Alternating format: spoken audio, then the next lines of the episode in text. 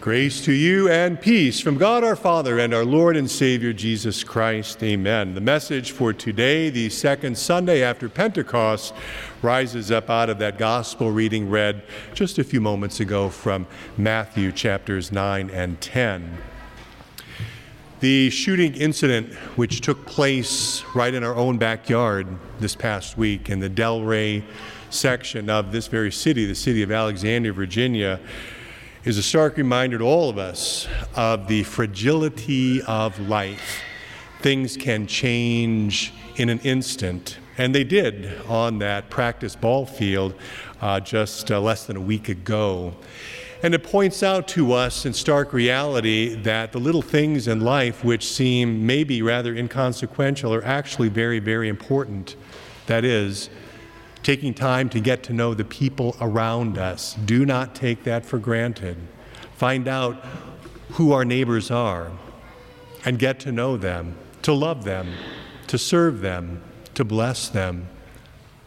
To say those three important words in the lives of the people who matter to us, words which we often take for granted I love you. All of us really only have today. That's all we have. And so while we have time, brothers and sisters, let us do good, not only in the big things of life, but the little things of daily life as well. In these early summer days, before school is even out here in Fairfax County, I've been doing some of those little things, been watching my garden grow in my backyard. There's summer squash and zucchini, there's cucumbers and tomatoes and peppers and onions. My wife and children call me Farmer Jack, and I've been called worse, so I'm okay with that. That works. Throw back to my days on the farm in Iowa. You can take the kid off the farm, but you can't take the farm out of the kid, as the old saying goes. I just find there's something immensely satisfying with. Uh, planting a tiny seedling in the springtime, tending that, watching it grow and mature into a fruit bearing plant. And as we all know, nothing, nothing beats a homegrown tomato. And already there's fruit appearing on the tomatoes and cucumbers and zucchini plants. Well, they're not ready for harvest yet, but they're coming along. They're coming along. And later on this summer, we will literally be enjoying the fruits of our labors. Jesus talks about a harvest in the gospel lesson for today, not garden produce, but of human souls. The harvest is plentiful but the laborers are few. Pray therefore earnestly to the Lord of the harvest to send out laborers into his harvest. And that, my friends, becomes the theme for preaching this day. May the Lord's rich and abundant blessing rest upon the preaching and the hearing and the living of his word for Jesus' sake. The garden plot of Jesus is the world in which we live, filled with people, all of whom are created in God's own image, whether they know that or not. They are all dearly loved by their Creator God, even if they do not acknowledge, know, or worship that Creator God. That same Creator God loves and is concerned about each one of them. Jesus' garden is filled with many different varieties, just like our own gardens, all growing side by side, but different plants. They don't all look the same. And Jesus' description of the crowds that were coming to him is very revealing. He says, what we read, when he saw the crowds, he had compassion for them. They were harassed and helpless like sheep without a shepherd. Now, I don't mess around with the words of Scripture, but in keeping with that harvest theme, I'm wondering if we could tweak Jesus' words just a little bit and say they were weed infested and overgrown like a garden without a gardener.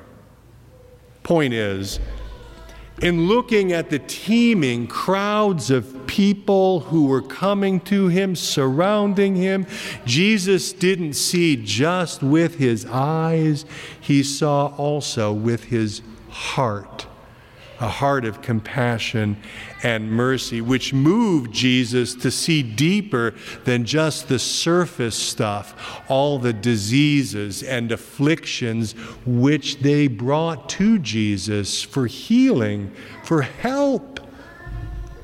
And those surface things are often the thing we can't see beyond. It's too much, it's, it's, it's overwhelming. We cringe and turn away. Human need can do that to us. It's overwhelming. As anyone who has ever worked in addressing human need will tell you, so many needs, some of which we can address, but others which only the Lord can fill. The harvest is ready and waiting, Jesus tells us. But sometimes, though, we want to rush things. We want to jump in because it's right on our timetable and it works with our schedule, even if the produce isn't quite ready yet. And that can be counterproductive to the harvest. You might remember reading in Greg Finke's book, Joining Jesus on His Mission, about his description of what this looked like when he was at a previous congregation in the great state of Michigan. In a particular part of that state where there were a lot of orchards, a lot of apple trees, a lot of apples. And he learned the hard way that you can't pick an apple until it's ready to be picked. Because if you do, and you tug and tug and tug to get that apple off, what happens? You end up breaking the branch and injuring the tree. Hmm. The apple is ready when the apple is ready. And there's nothing you or I or anybody else can do about that. It's going to happen when it's going to happen. But you know, before there can be a harvest, there first has to be a planting. And before there can even be a planting, there has to be a preparation of that field for planting.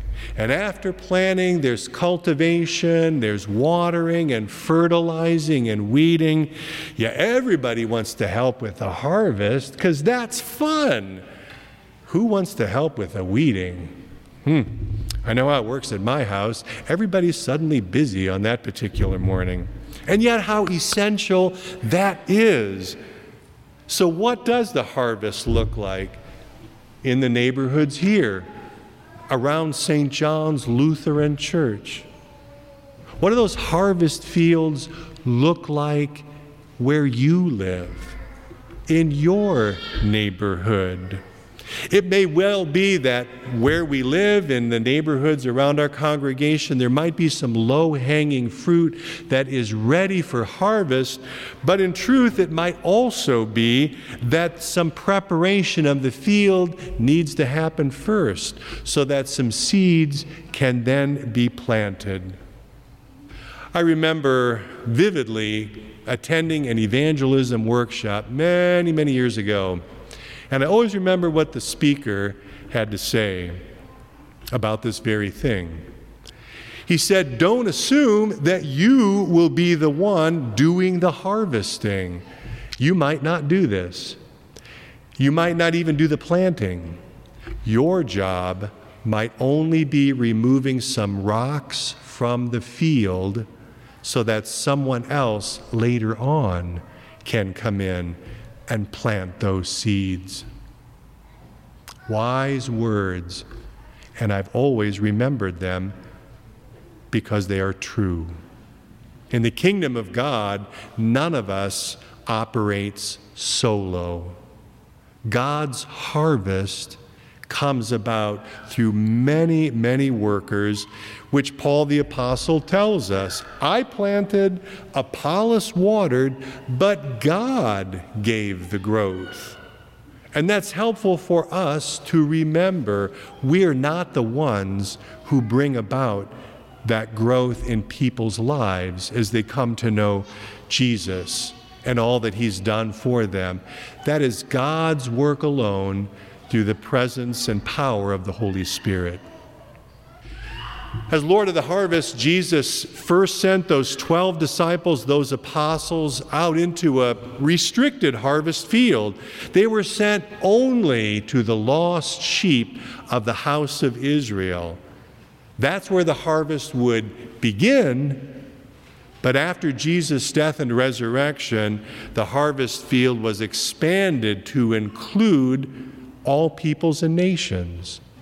Jesus tells us, Go therefore and make disciples of all nations. That's his great commission to us. Jesus sends us out into his harvest fields today with the good news, which we heard in the epistle lesson for today. While we were still weak at the right time, Christ died for the ungodly. One will scarcely die for a righteous person, though perhaps even for a good person, one would dare even to die. But God shows his love for us in that while we were yet sinners, Christ died for us. And that's the message of the cross. Silent witness to us all when we come into the house of the Lord, reminding us of this good news which makes an eternal difference in the lives of people everywhere. My friends, you and I, we are Jesus sent ones today, his apostles, because that's exactly what the word means. We've taken it from the original Greek language and we've transliterated it into English apostello, I send, apostle. Jesus sends us out today into the harvest fields of our neighborhoods and communities, our places of work and learning and leisure. Wherever God places us in life, that is our harvest field. The Lord gave special gifts to those early disciples to heal the sick, to raise the dead, to cleanse lepers, cast out demons, which we may not receive in our own lives today. But what we do have is the life giving Word of God, the gospel of Jesus Christ that breaks through strongholds of sin that leads people to repentance, that proclaims forgiveness of sins in Jesus' name, and bestows eternal life. Her name was Catherine Hankey. You probably never heard of her before. She lived most of her life in the 19th century and into about the first decade of the 20th century. She was the daughter of a prosperous British banker, and she grew up in a stylish London suburb. Without calling it as such, Catherine Hankey joined Jesus on his mission. She started a Bible class for girls in her neighborhood while she was still a young person. And when she was only 18 years of age, Catherine Hankey went into central London to teach a Bible class for factory girls, as they were called. And in her 20s, she started other Bible classes for other factory girls. When she was in her early 30s, Catherine Hankey became seriously ill, so much so that doctors said she needed an entire year of bed rest. Can you imagine any doctor saying that to you today? You need to stay in bed for a whole year. Wouldn't happen, but it happened at this point in time. And so she was forbidden to teach her beloved Bible classes for 12 whole months, which must have been an extreme hardship for her. So during her long, slow recovery, she wrote two lengthy poems. The first written at the beginning of her convalescence, and the second 10 months later. And after 10 months, she felt strong enough to leave her bed, and before long, she had returned to teaching her Bible classes, and she continued doing so for many years to come. You may not have heard of Catherine Hankey, but I'm willing to bet that you have heard of that second poem which she wrote. It goes like this I love to tell the story of unseen things above of Jesus and his glory, of Jesus and his love. I love to tell the story because I know 'tis true. It satisfies my longings as nothing else can do. I love to tell the story. Twill be my theme and glory to tell the old, old story of Jesus and his love. My friends, the Lord of the harvest is calling you and me to tell that old, old story of Jesus and his love through our words and through our actions as we, like Catherine Hankey, join Jesus on his mission. May God help us to do this for Jesus' sake. Amen.